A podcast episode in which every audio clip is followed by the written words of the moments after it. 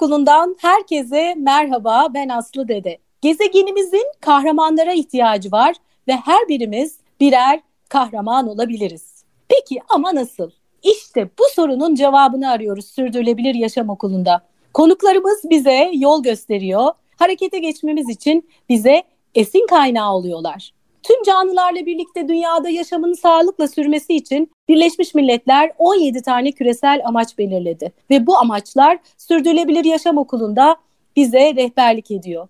Yolumuzu aydınlatıyor. Bakalım bugün neler öğreneceğiz? Bugün elimde çok güzel bir kitap var. Aslında çok uzun uzun konuşulacak bir kitap bu. Belki bir podcast yetmeyecek. Ee, ama bir giriş yapmış olalım. Süreklilikten sürdürülebilirliğe bir kurumsal sürdürülebilirlik yolculuğu kitabı üzerine.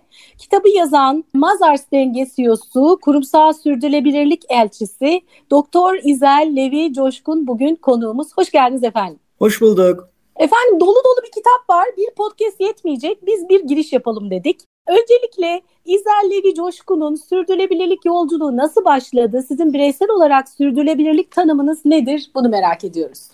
Ee, ben aslında sürdürülebilirliği canlı cansız bütün varlıklarla aramızda bulunan ama görmediğimiz e, bağları görmenin farkındalığı olarak e, tanımlıyorum.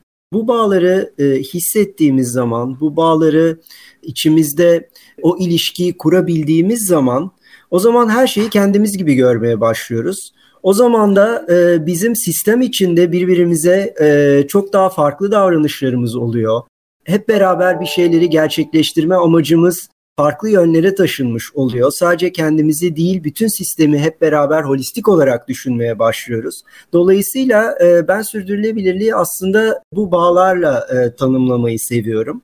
Kendim ne zaman başladım? Valla e, açıkçası iş dünyasında çok uzun süredir, e, 30 yıla yakın bir süredir çalışıyorum. Ve iş dünyasında her şeyin parayla ölçüldüğü ve değerin hep parayla anlamlandırıldığı bir dünyada aslında bir takım eksiklikler olduğunu fark ettim ve burada bir ihtiyaç e, olduğunu gördüm. E, o da beni sürdürülebilirlik yaklaşımına doğru e, itti. Biraz da belki şansa e, bu sürdürülebilirlik konusunda kendime bir doktora konusu seçince konuyla alakalı olarak biraz daha e, farklı bilgiler de edindim. Bu edindiğim bilgileri de iş yerinde uygulamaya çalıştım e, diye kısaca anlatabilirim. Harika, çok güzel bir kitap, yol gösterici bir kitap. Ne zaman yayınlandı bu ıı, İzel Bey? Kitap yayınlanı, yayınlanalı daha çok yeni e, birkaç ay oluyor. Daha yeni yeni kitap evlerine girmeye başladı. Bunların süreçleri varmış. Ben de tabii e, zamanla öğrendim. Bu kitabı da e, şunun için yazdım. Konuyla ilgili olarak dediğim gibi e, biz hep sürdürülebilirlikten bahsediyoruz ama bundan bahsederken aslında süreklilikten bahsettiğimizi fark ettim. E, işte biraz önce belirttiğim o para ile ölçüm, hep kendi çıkarını maksimize etme, büyüme odaklı olma, rekabet e, gibi kavramların süreklilik tarafında bulunduğunu ama sürdürülebilirlik tarafında büyüme yerine gelişmenin, kalkınmanın önemini, e, para yerine e, başka parametrelerin kullanılabileceğini, rekabet yerine paydaşlığın olduğunu e, öne sürerek burada bu kavramları anlatarak sürdürülebilirliği e, herkesin daha kolay anlayabileceği, ben de bu işin içinde varım diyebileceği bir hale e, dönüştürmeye çalıştım. Bu şekilde e, böyle bir kitap çıktı ortaya. Harika. E, adım atmak isteyen, konuyu merak edenler için de çok iyi bir rehber çalışma olmuş. Çok çok teşekkür ederiz. Emeğinize sağlık. Ne güzel yapmışsınız. Teşekkür ederim. teşekkür ederim. ee, dediğiniz gibi o görünmez bağların tüm canlılarla e, aramızda olan ya da ekosistemin kendi içinde olan o görünmez bağların görün, görünür kılınması gerçekten çok önemli. Üzerinde bir perde var belki bir perde tül örtülmüş. Onun böyle bir kaldırılması ve gerçeklerin görünmesi gerekiyor.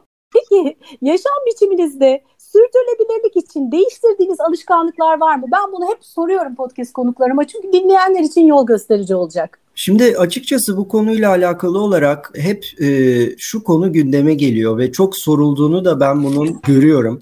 E, bu sürdürülebilirliğe nereden başlamak lazım? Ne yapmak lazım? Şimdi e, burada açıkçası başlayacağımız yer önce kendimiz. Bir kere bunu e, net olarak ifade etmek zorundayım. Yani şirketlerde de bu işin en tepeden başlıyor olması lazım insanlara ya sen şunu yap sen bunu yap demek yerine ben kendim ne yapıyorum e, sorusunu sormalı ve o farkındalığa sahip olarak benim sorumluluğum nedir? Bu sorumlulukla birlikte de ben ne gibi aksiyonlar almalıyım gibi e, böyle bir düşünce çerçevesine sahip olmamız gerekiyor. E, bu noktada da kendimle ilgili ya İzel sen bu kadar e, konuşuyorsun, anlatıyorsun, e, ne yaptın e, dersen, derseniz açıkçası e, bir kere şu son dönemlerde Covid'in bize çok büyük bir mesaj verdiğini düşünüyorum. E, bu da bazı davranış kalıplarımızı değiştirmemiz anlamına geliyor. Ben artık e, çok çok az seyahat ediyorum. Hatta Covid başladığından beri bir tek tatil için bir yere gittim. Onun haricinde hiçbir yere gitmedim. Hiç uçağa da binmedim. Binmemeye de gayret ediyorum. Bu yaptığım en büyük değişikliklerden bir tanesi. Yani aktiviteyi minimize etmeye çalıştım. Bu çok önemli.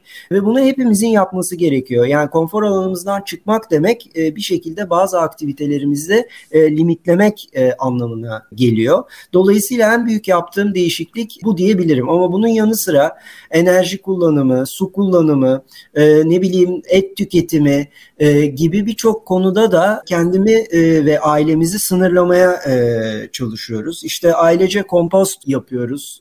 Atıklarımızı ayırıyoruz ve organik yani doğada dönüş dönüşebilen atıkları, biyodegradable olanları e, toprakta kompost e, yapıp işte toprak oluşmasına katkıda e, bulunuyoruz. Daha az plastik kullanmaya e, gayret ediyoruz. Bu konuda çok e, dikkatliyiz. Bu su şişeleri, plastikler çok çok çok büyük bir problem. Yani kirlilik çok ciddi bir e, problem.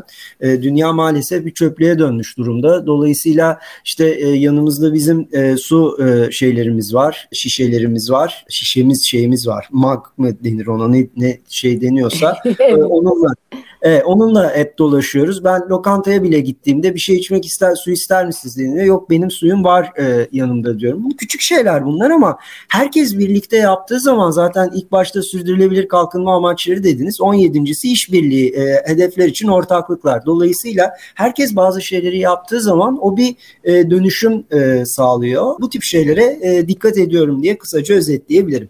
Harika. Ee, şimdi biz e, podcastlerimiz yayınlandıktan sonra Süper FM'de canlı yayına ben konuk oluyorum ve bir beş dakika podcast konusunda konuşuyoruz. Doğan Can'la birlikte canlı yayında.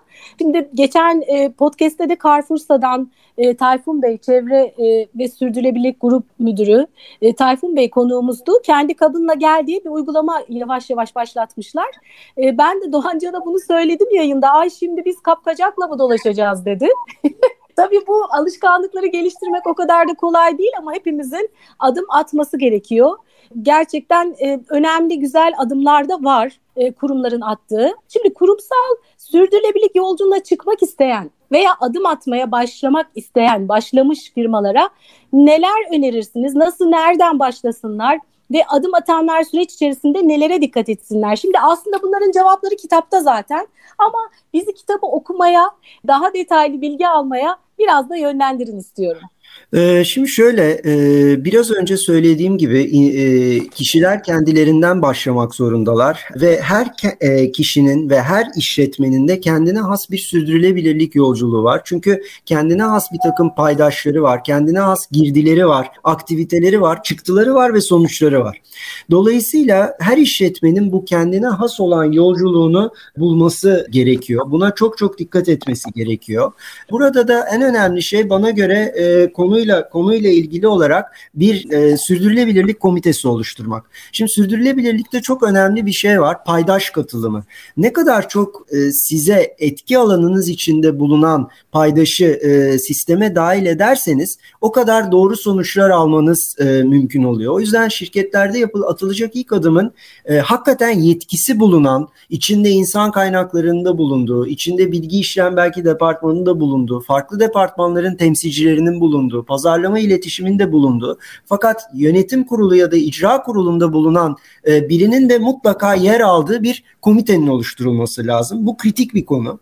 Ondan sonra da e, sadece şirket içinde değil, şirketin dışında bulunan diğer paydaşlar ki bunlar neler olabilir? Müşteriler, tedarikçiler olabilir. E, ilk paydaşımız çalışanlar ama bunun dışındakilerden bahsediyorum. E, üniversiteler olabilir, regülatörler olabilir, bir sürü STK'lar olabilir. Bunlardan bilgiler toplayarak şirketin önceliklerinin neler olduğu, stratejilerinin neler olduğu, etki alanı içinde ne gibi adımlar atması gerektiğinin belirlenmesi. Yani bu ikisi sürdürülebilirlik komitesinin oluşturulması, ikincisi de paydaş katılımının sağlanması. Üçüncü adımda e, bir Global Compact'e imza atarak küresel ilkeler sözleşmesine bir sürdürülebilirlik raporunun hazırlanması da bir araç olarak konunun anlaşılması, metriklerin hazırlanması ve bunların şirket içinde ve diğer paydaşlara yayılması açısından çok kritik olduğunu düşünüyorum. Bu üç adım e, atıldığı zaman e, gerisi de bir şekilde gelmeye başlıyor diye inanıyorum. Evet, ne kadar ne mutlu ki e, görüyoruz e, kurumlar bu, bu konuyla ilgili e, pozisyonlar açmaya başladı. Dediğiniz gibi e, kom, komiteler, gruplar oluşturmaya başladı. E, her kurum kendi organizasyon yapısına göre farklı ünvanla ve farklı birime bağlayarak bir şekilde adım atmaya başladı. Bunlar güzel haberler. Pandemi çok bizi üzdü ama pandeminin getirdiği güzellikler farkındalığımızın yükselmiş olması bundan dolayı mutluyuz. Peki sizin e, kurumsal sürdürülebilirlik çalışmalarınız ve hedefleriniz neler sizin firmanız açısından? E, Valla e, ben şöyle bir hedef kurdum ko- koydum kendime. Zaten kurumsal sürdürülebilirlik elçisi e, olarak kartıma da yazıyorum. Ben bir e, elçilik yapmaya çalışıyorum. Fakat e, şirketin içinde herkesin de birer sürdürülebilirlik elçisi e, olabilmesini sağlamak benim e, şu andaki en önemli görevim e, diye inanıyorum. Şöyle ki herkesin şirkette çalışan yaptığı işin sürdürülebilirlikle olan e, bağını kurabilmeleri, işlerini anlamlandırabilmeleri ve ben bu işi yapıyorum. Evet ama elim sonuçta bir gelir de geçiyor elime tabii ki. Ama bunun karşılığında da topluma da çevreye de bu faydayı yaratıyorum ilişkisini metriklerle kurabilecekleri bir e, ortam yaratmaya çalışıyorum. Benim en önemli e, şirkette yapmaya çalıştığım şey budur diyebilirim. Harika, çok çok güzel. Good for Trust'tan Uygar Özesmi konuğum olmuştu. Onun da ünvanı kışkırtıcı. Aslında sizin birazcık sizin de ünvanınız o herhalde değil mi? evet ben benziyor diyebilirim. Ee, evet. Uygar'la evet. da zaten dostluğumuz vardır. Evet, o çok iyi bir kışkırtıcı. Evet.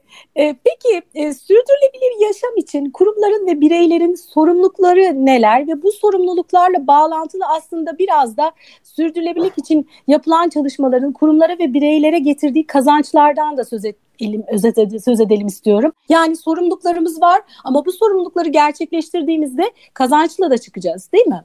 Kesinlikle e, bu mü- müşterilerin şirkete daha bağlı olması da olabilir, maliyetlerin düşürülmesi de olabilir, e, şirkete daha kalifiye insanların çekilebiliyor olması da e, olabilir. Dolayısıyla bunun farklı farklı e, bir sürü şey var ama yani maliyetlerin düşür, düşmesi, kredi imkanlarının sağlanıyor olması, daha az maliyetli kredilerin alınabiliyor olması e, gibi bir sürü faydası var. Tabii e, başta hep bir maliyet unsuru olarak olarak düşünülüyor. Hayır bu bir döngü. Döngünün içinde sadece 3-4 tane örnek saydığım e, konunun dışında da e, birçok faydası e, var bu konunun.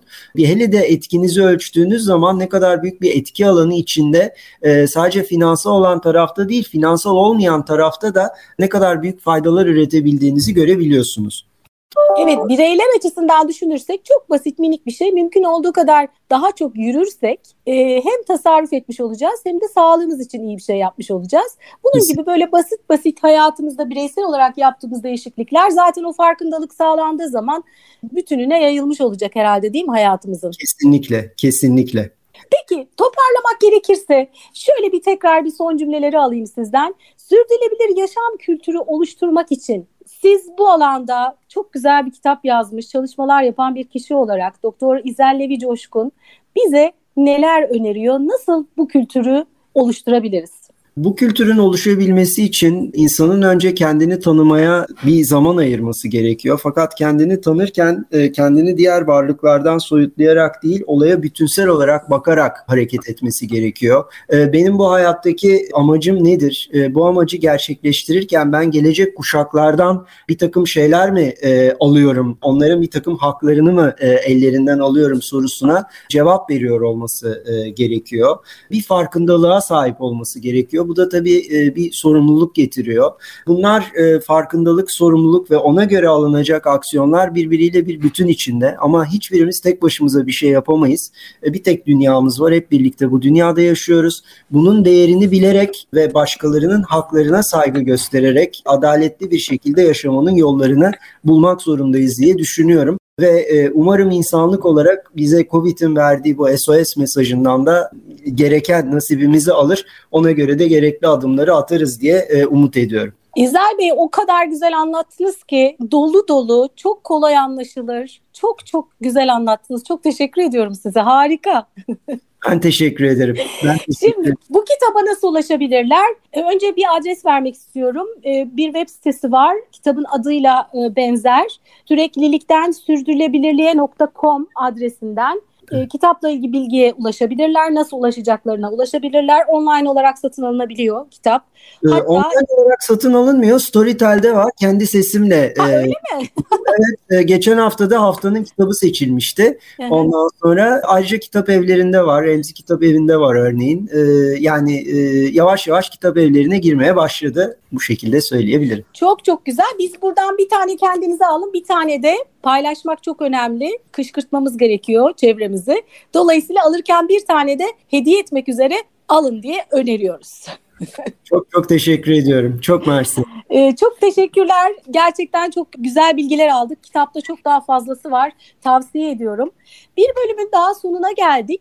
Bize nasıl ulaşabilirsiniz? Sosyal medyadan Sürdürülebilir Yaşam Okulu yazarak ya da sürdürülebiliryaşamokulu.com adresinden bize ulaşmanız mümkün. Ben Aslı Dede. Bir sonraki bölümde buluşmak üzere demeden önce başta ne söylemiştik? Tüm canlılarla birlikte dünyada yaşamın sağlıkla sürmesi için gezegenimizin kahramanlara ihtiyacı var ve o kahraman sen olabilirsin. Harekete geç.